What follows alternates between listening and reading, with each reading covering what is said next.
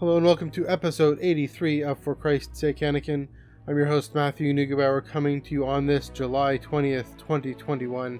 And it is the Return of the Jedi episode in 1983, counting that. But we're not going to do anything Return of the Jedi related. Maybe, might get there. Who knows? Explicitly, I'm not so sure. A bit of a change of the scheduling, my planning. I thought I was going to do maybe the Loki season 1 series season finale commentary, but I might do that, end up doing that next week, because I did end up getting just, you know, Ireland's Out of the Shadows in. Wanted to start reading that, but I also then wanted to get all my thoughts out of from Kevin Scott's The Rising Storm out.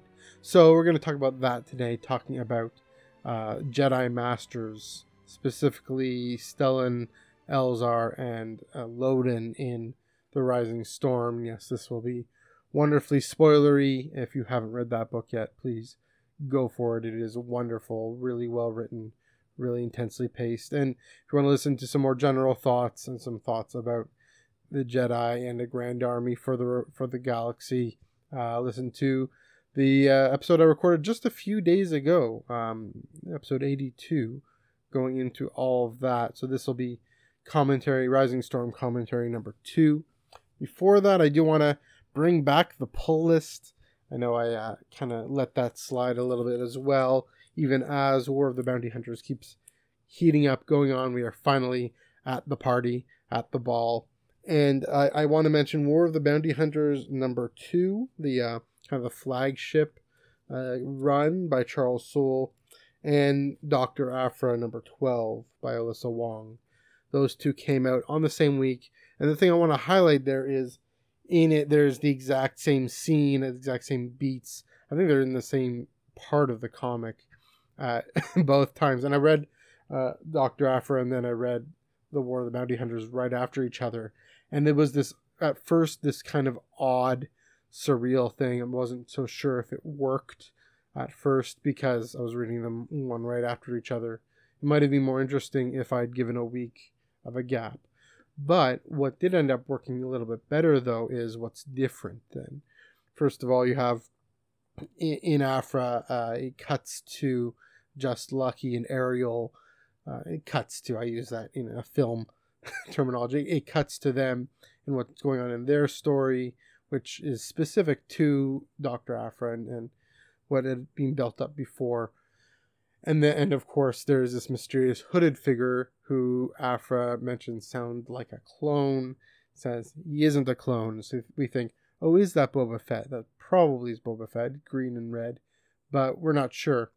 And then you read War of the Bounty Hunters number 2, and you see it from Boba Fett's perspective and how he ends up getting the cloak. And there's more to Kira's speech, which, interestingly, in Dr. Aphra, I thought was very short and perfunctory, not the kind of thing you want in a grand gala and ball and auction for millions and what turned out to be 1,000,000 or 100,000,000 credits on the line. And so I figured that was just Aphra zoning out a little bit, as she tends to do when things go blah, blah, blah, on and on. Whereas in War of the Bounty Hunters, we get more of that speech. So overall, I think fairly effective, and then the ending, which I won't spoil for you, just as gripping, just as chilling. Either way, I do want to mention, I won't go into spoiler details for that, but Alyssa Wong depicting Aphra having a what I think is a traumatic anxiety, a trauma-induced anxiety attack, and that was actually really effective with the red, kind of her seeing red, if you will. I thought that was really well done. So it's going on. It's really hit its stride. Another interesting thing to pick up is the way different authors, in a true crossover, but really helpful, interestingly and effectively, the way different storylines from different comics are coming in. So we have Sly Moore, Administrator Sly Moore. She forget, is there from the Vader comic, and we know that they're plotting against Vader, but they're in this party on behalf of the Empire, and so different and again effective things that we're supposed to remember that you may or may not catch if you're just reading the War of the Bounty Hunters flagship line, which you're free to do, and I'm sure you'd get things out of it. But I do recommend at least read one other book outside of it, and that one other book should be Greg Pak's Star Theater. But that's I digress on that. Another thing I do want to note is Star Trek Year 5. Going to switch universes a little bit. Star Trek Year 5, number 21, concludes this really fascinating arc where Spock is sent back in time to our 300s, the time of the Great Vulcan Awakening, and he sees more accurately Vulcan history, the way, he meets Surak, and things aren't as what he thought they were, because history is rarely what we make it out to be, at least fully. So that was a really intriguing and gripping, and I'm all into Vulcan lore. It's a thing I'm very fascinated by. Jedi Masters of the Rising Storm, and so Jedi Master characters, and I said off the top, the three I'm primarily thinking of are Elzar Mann, Stellan Gios, and Loden Greatstorm. And I'll start by talking about Elzar and Stellan, because they do take up a large proportion of this story, leading the way, leading the charge. I mean, Indira Stokes and some other characters are very much part of it. I will say one time, once this wave is concluded, I'm going to do a whole episode on the Padawans of this wave, because they seem actually, frankly, more significant, more fleshed out. But for now, let's look at Elzar and Stellan. And from my initial thought, my main thought is that they tend to be moving in a converging path, and it looks like the opposite, but they're starting from very different places, and so the fact that they're converging is also an interesting plot point here. What I mean by that is Elzar, it's clear for Elzar to see this, is he starts very much in the roguish mold that he we see him when we meet him in Light of the Jedi, for example. Avar Kriss, who isn't in this book at all, in Rising Storm at all, she comments on how he needs to go his own path and do his own thing, and not quite a wayfinder, because he is maybe he isn't a master by that point. There's a bit of a misnomer, but senior Jedi of the Rising Storm, fine. He's off doing his own thing, and in a roguish way, and doesn't quite follow the council. But the Jedi of the High Republic, they're more secure in and not too worried about the diversity of the order, and so they're good with that going on. It's not considered so antagonistic until he gets this vision at the very end of Light of the Jedi, and that really spooks him and really jars him, and that sets him on this path, what we'll see, and I'll mention in a minute, of him needing more help. We still see in The Rising Storm, even with hints in the end of Light of the Jedi, that he's willing to fudge the whole celibacy thing.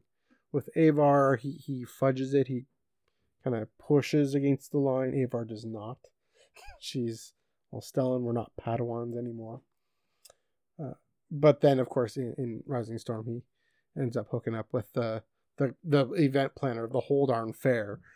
And that could have been possibly this big incident, but he doesn't fully worry about those consequences until the attack happens. And the attack from the Nihil. And he really blames himself for not being at his post, not focusing on his duty, not, for keeping the fair organizer, I'm blanking on her name, keeping her from not being in position to respond either. And yeah, all these things come together to shock him once more and jar him once more. and the last little bit, the most climactic thing in his story is, during the attack, one of those floating islands is falling, and he's trying his darndest to stop it with the Force and hold on. And he knows, or at least he thinks, and he's tempted. We don't fully know what the moral import of this is, but he's tempted and thinks, I've got to tap into rage and anger and even the guilt and shame of being in someone's bed while he should be out protecting and helping ward off this Nihil attack. And so he taps into that, and that's what gives him the strength to push the island over into the lake. I believe that's what happens. The details sometimes a bit fuzzy. It's a very dense book.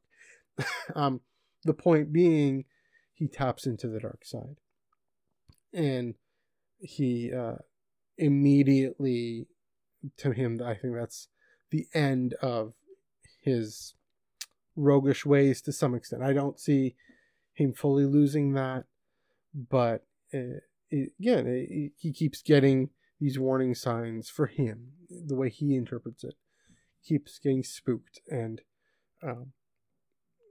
guided by the Force on this path to say, you need to rein it in, bud. You need to take it easy. And more importantly, what he says to Elzar is, he confesses it. To credit, he confesses, I've tapped into the dark side. I've gone to this place that I recognize as destructive, not simply because the Jedi in their rules and their order say, this is off limits, but because if unchecked, I could become a dangerous weapon for the dark side. And he, maybe it's in a way the rogue, ability to discern for himself, to actually look at this himself. That is something I keep mentioning Qui-Gon, and I'm going to mention Qui-Gon a few times in this episode. Something Qui-Gon's able to do and see is, he's trained himself to not simply accept things because that's what the Jedi tell him to do, the Council tells him to do, but if this is what's right, if this is what's good. It takes Elzar a little longer to get there.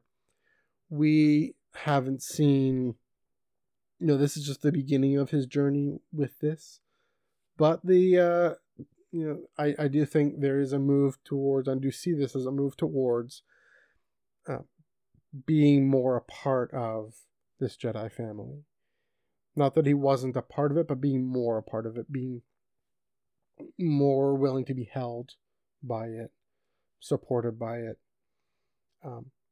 It's going to be this conflicting journey for him because he is so used to going off on his own, figuring things out on his own, and I hope he's able to actually recover the best of that impulse, because as we see and as we know in life today, and we know in church life today, again, as we see with Qui-Gon, as we see with folks who,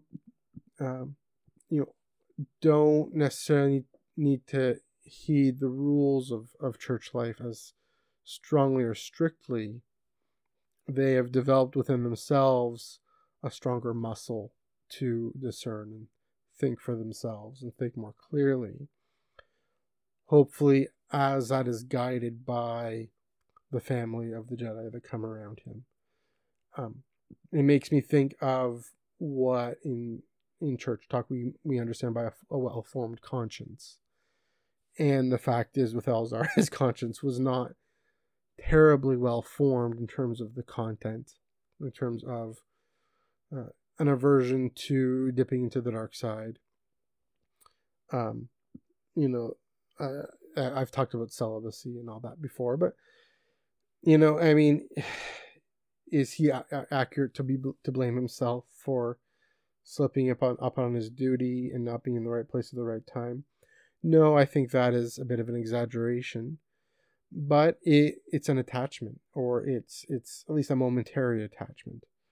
And the thing about Jedi and attachments is that, you know, or they're partly right. It's, again, the connection to, you know, the way we talk about monks and priests being free to be available to show hospitality to a wider range of people.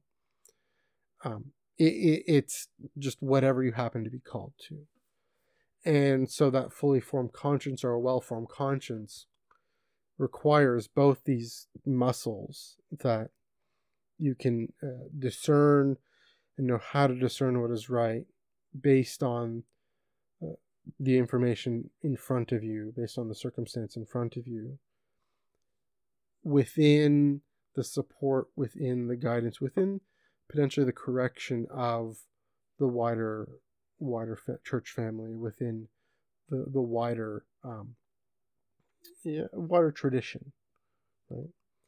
One last point I do want to say about Elzar, and this is actually Stellan commenting on Elzar, and something that, again, part of this roguish element that I hope he holds on to, but that gets harnessed and gets pressed into a more constructive direction.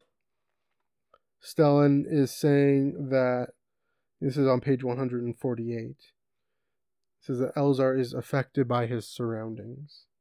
And Stellan knew it as the way Elzar Mann connected to the Force, how he thought the way he did. And again, that goes both ways. That could be, you could be unduly affected by your surroundings and not have the consistency of action and choice that that you need, and consistency and clarity, right? And that's the funny thing, is that muscle I speak of, it's about a muscle of seeking clarity and seeking clarity of why you're doing what you're doing, why this is maybe a good thing to do, why to deny and not do something is it's not a good idea to go down this other path. And so the tradition, the family of the church, can help with that, but also the muscles of a conscience. And another thing that I thought about was, I think about how, you know, Pope Francis spoke of needing clergy who smell like the sheep, clergy who are sensitive and aware of the surrounding contexts that they're a part of, not just surrounding, but embedded into. You know, he can really be positioned then when and if he is more open and more trained, have the muscle of being a part of the Jedi family more convincingly.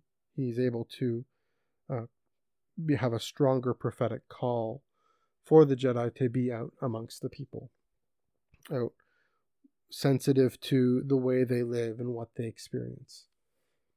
We know that that's something that the Jedi end up reneging on. They end up falling away from and turning back on.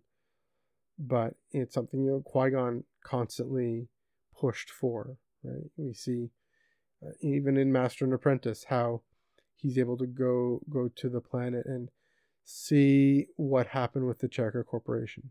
That's a good reminder that Elzar has something of Rael Avaros in him, both, you know, fudging the celibacy thing and being the rogue, and he skirts a similar line there and crosses a similar line of being maybe too affected by his surroundings.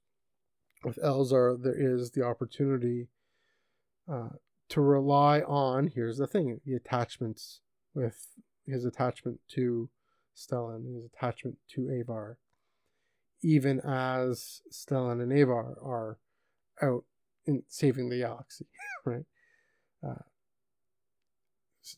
Elzar has the opportunity then to help save the Jedi, if he's able to, again, be more open, be a part of the family, not in a way that sacrifices who he is and what he's on about, but in a way that says, this is what is good for the Jedi as a whole and is committed to that, right? It's still that self-giving, even if it looks a little more selfish and self-focused. It isn't necessarily the case. And so now we can talk about Stellan Gios. And I should note, I have been able to read into the prologue and the first chapter of Out of the Shadows. And Stellan's in that too, even though, again, it's a young adult young adult novel. It is more focused on Vern and her story. At least I think it will be. She's on the cover with her Padawan. So that'll be, again, the episode about the Padawans. And I will definitely have things to say, I'm sure, about Out of the Shadows. But what's interesting in that is this is Out of the Shadows is set a few months later, and Stellan has a beard. And here again is what I mean by the converging trajectory with Elzar, a bit of an opposite trajectory. And in that same paragraph about Elzar on page 148, Stellan is reflecting about himself and how he spent most of his life in a temple and in the safety and comfort of the Jedi family. And what's important for me to see there, and what's important to note there, is that's not presented as a bad thing. He's not necessarily any more sheltered than, or more. He's not necessarily any more sheltered than any other Jedi is. I wonder if he had a similar Padawan formation, I can use that term, that Wraith Silas maybe has, that Comic Vitus had, that more a bit more scholarly bent, a bit more, certainly more committed to the, again, I talk about this a lot, the family of the Jedi, the institutions, the traditions, the common life of the Jedi, passing that on.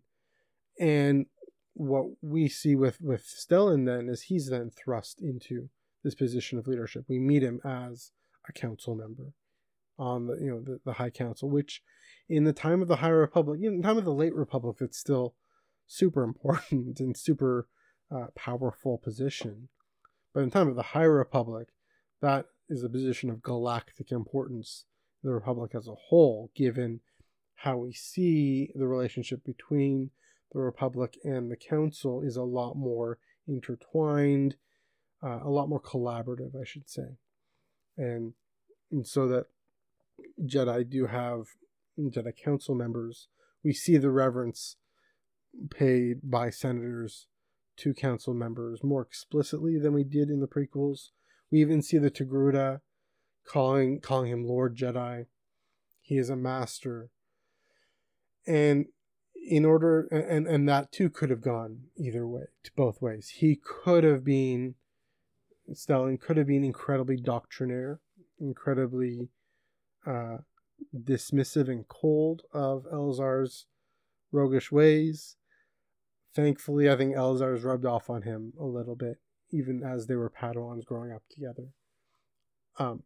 What I see with Stellan then is not so much embracing a rogue element, but he's had to learn to trust his own discernment even more. And it's been harder because when you really committed to the system, to the family, to the order, like I said, he could have been more just rote tradition and not sensitive to the needs of folks in front of him. We see the way he interacts with Bell, for example, and how sensitive, I mean, that's the word there, sensitive to how Bell has cut himself off from the Force. Instead of being a harsh disciplinarian there, he's able to be patient and notice, and we might say read his mail. He's able to encourage Bell to explore a little more and reach out a little more and trust his own training a little more. We're going to see, we've already seen again in Out of the Shadows, how the interactions with Vern, this is again very early in that book, so I don't quite know where that's going, but with Vernestra, his former Padawan, and how she was able to pass the trials incredibly young, incredibly early. What Stellan's able to do during this crisis is, he's able to step forward. He's able to take the lead in handling this attack on the Nihil. He's the one who helps, helps Chancellor So, I believe, and helps the Togruta monarch get to safety and get to rescue. Yeah, I think he's going to have to really lean into his own sense of what's right and wrong. If he's going to be a protagonist, if he's going to be written in the 21st century by folks who have different views of tradition and church and religious life, he's going to have to, and just to connect with people of our age and our audience. We don't understand stories of people who wrote doctrinaire as protagonists. And I'm saying this is as going to be a positive character development for him too. He's going to continue to have to think for himself and discern for himself. He's going to have to be the anti-Mace Windu in that sense. That Mace, more than anyone, really just goes along for the ride to defend the order at all costs, even the cost of its own soul. Even Mace Windu is presented as a bit of a protagonist, but still iffy. I think this is indeed closer to Obi-Wan Kenobi in the prequel trilogy. There is maybe some similarities there in that both Qui-Gon and Anakin have required Obi-Wan to be more creative, more confident of a leader, to say, I'm going to go to Utapau and take care of Grievous.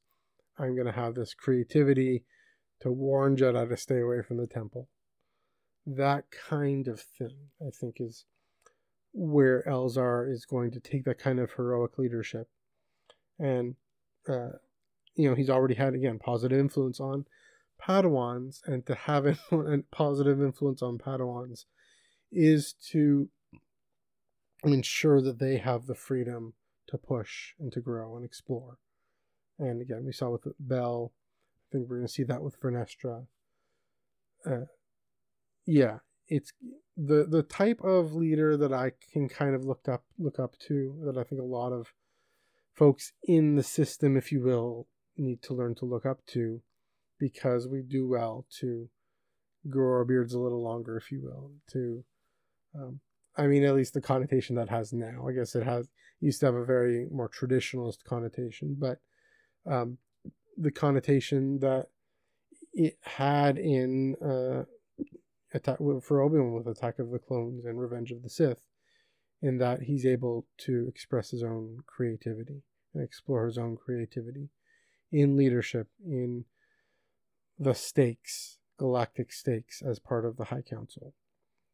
I'm going to be intrigued. Again, I'm more intrigued by the story of the Padawans, but I'm going to be intrigued by the way they handle Stellan as, the model of what Jedi leadership, religious leadership should be. We don't have too many stories like that. I think of, what's that novel? Dan Brown, but not the Mary Magdalene one, the other one, where, oh my goodness, I'm sorry, I'm blanking on the other movie that I actually liked a lot better, where the papal candidates are all in danger and Tom Hanks' character has to go protect and save them. Anyway, we see some of those candidates actually with integrity and courage.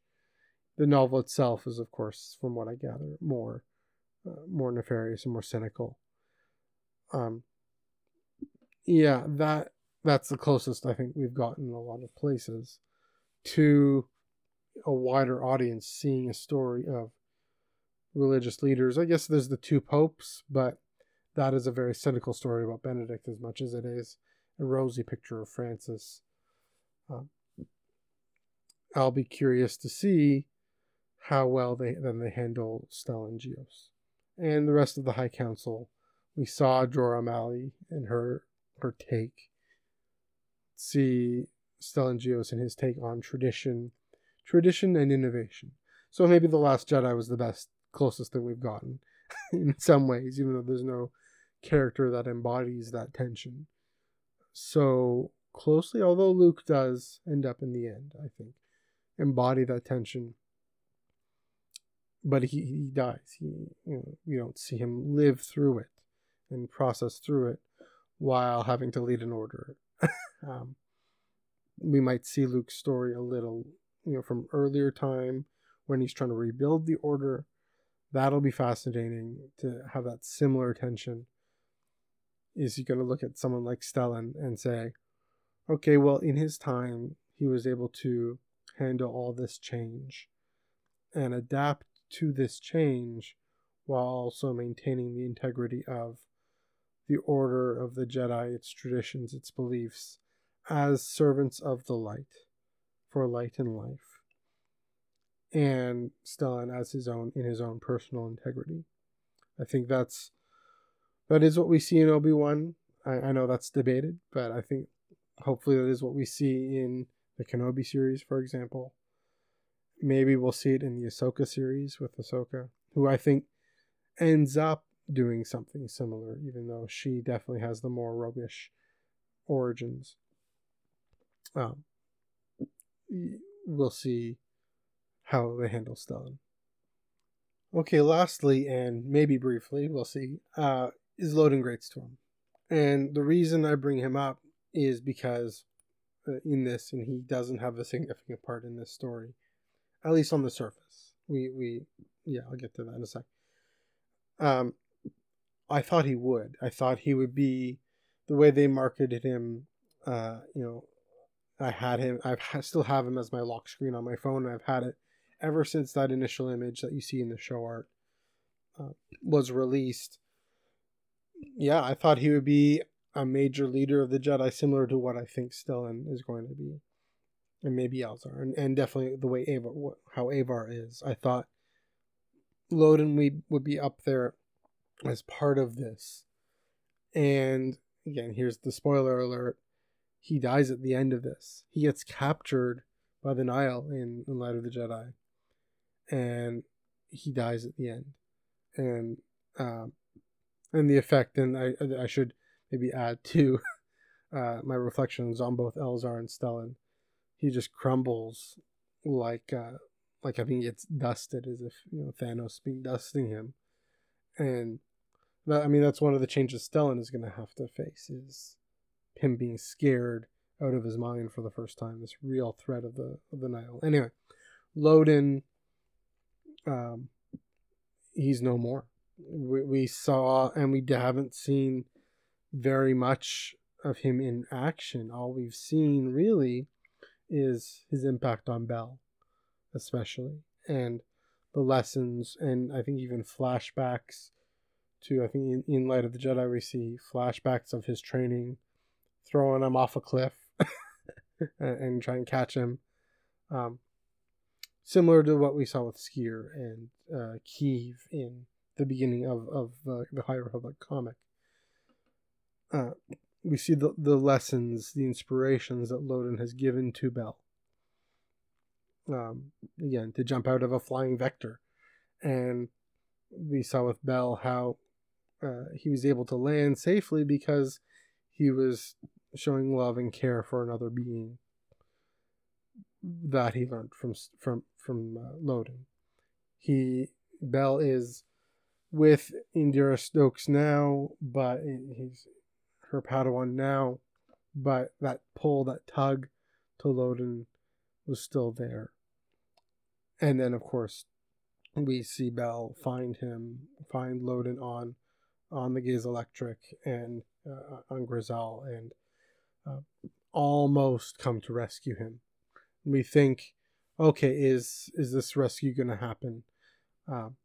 Is Loden going to be a big part of the story going forward now? And again, it turns out he isn't. He is the mentor who departs. Got me thinking, okay, he is, you know, he isn't the Obi-Wan type. He isn't whatever type, the Obi-Wan type in the prequel trilogy. He certainly isn't Luke or Leia or whoever.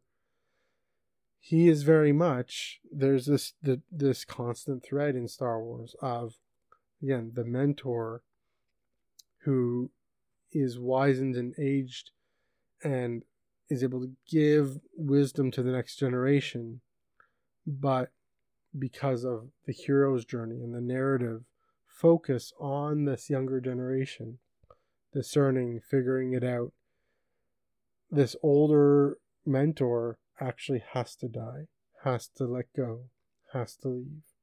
We see Obi-Wan on the Death Star intentionally take on that role.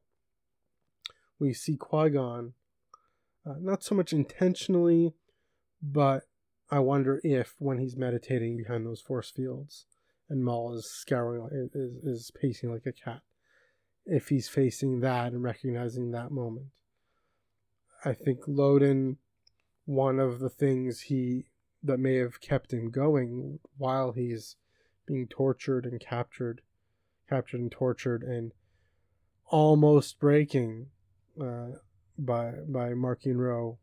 And one of the things that keeps him going is the fact that it is Bell and Reith and Vern and Keeves all. It's their turn to stand up and you know, the classic Star Wars thing of young people taking their steps into a wider world and contributing meaningfully to it.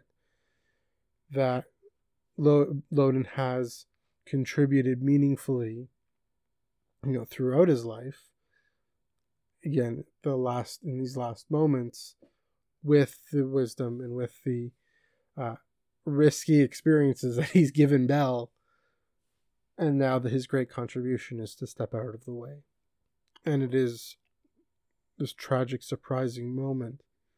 But when you look at it that way, fits so perfectly with the mold. Just like, again, Luke on Octo. He, he's done this cynical thing throughout this film, and then he is finally able to step out and do the one thing. He knows that will kill him, but yeah, he hears Yoda say, Rey has everything she needs. And then, of course, Leia also says the same thing. Luke is able to give one last lesson of surrender, of peaceable defense. And knowing that it is time for Rey to take her steps into this wider world. The same thing that Obi-Wan did for him, that Qui-Gon did for Obi-Wan, that Loden has done for Bell. And I do think the reverberations of that will continue to be felt, especially if Bell is finally able to do the trials and accept knighthood. I think this is actually the thing that will enable him to do it, is Loden dying and becoming one with the Force. I think that in part, even the name is a bit of a clue. I was Googling the show art, and I just typed in Loden, and it says a Loden is a thick waterproof cloak or cloth. He's used as a cloak. And I wonder if the word load is related to that, L-O-D-E. But a Loden is waterproof. Loden Greatstorm. The cloak within the storm, the great storm of the Nihil and all this crisis and change that Bell and the Jedi are about to face, that Bell has already faced through this attack. Bell shows incredible bravery and would be the first to tell you he is able to do that, able to go and save Kip and Jom and everyone else on that ship, as many as he could on that ship, because of the lessons that Loden had imparted to him. And so that's why, again, I think Bell is going to be a significant character going forward. But again, thanks to Loden, in part. Of course, Bell is the main focus, and it's Bell's story, but we all depend.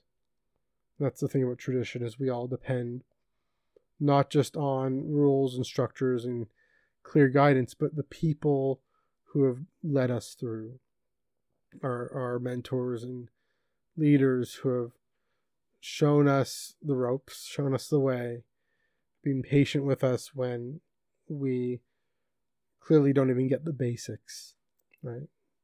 Like I was talking with Stellan, his ability to do that is going to be a great contribution. Loden as well,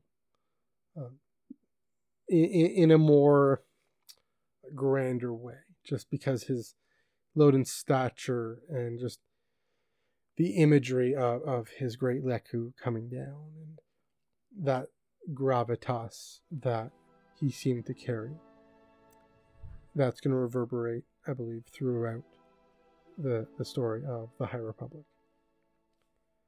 So those are my thoughts on Loden, on Stellan, on Elzar. Ended up having a normal length episode. All right.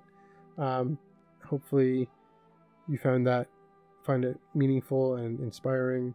Next week, I will most likely get into Loki. Although this Friday, I should do a bit of business. The San Diego Comic-Con at Home panel on the High Republic that is hopefully, I suspect, going to talk about, give more reveals, and because it's moderated by Christina Ariel and has really the official Lucasfilm backing. So hopefully for some more reveals about Wave 3, maybe even Phase 2. We'll see. I'll give my instant reaction to that, and I'll be joined by some friends for that. Look for that on Friday night. But for now, I'm definitely going to dive into Out of the Shadows rather, and see what comes of that. I'm sure again, it'll give me things to talk about. But for now, this has been episode 83 of For Christ's Sake, Anakin.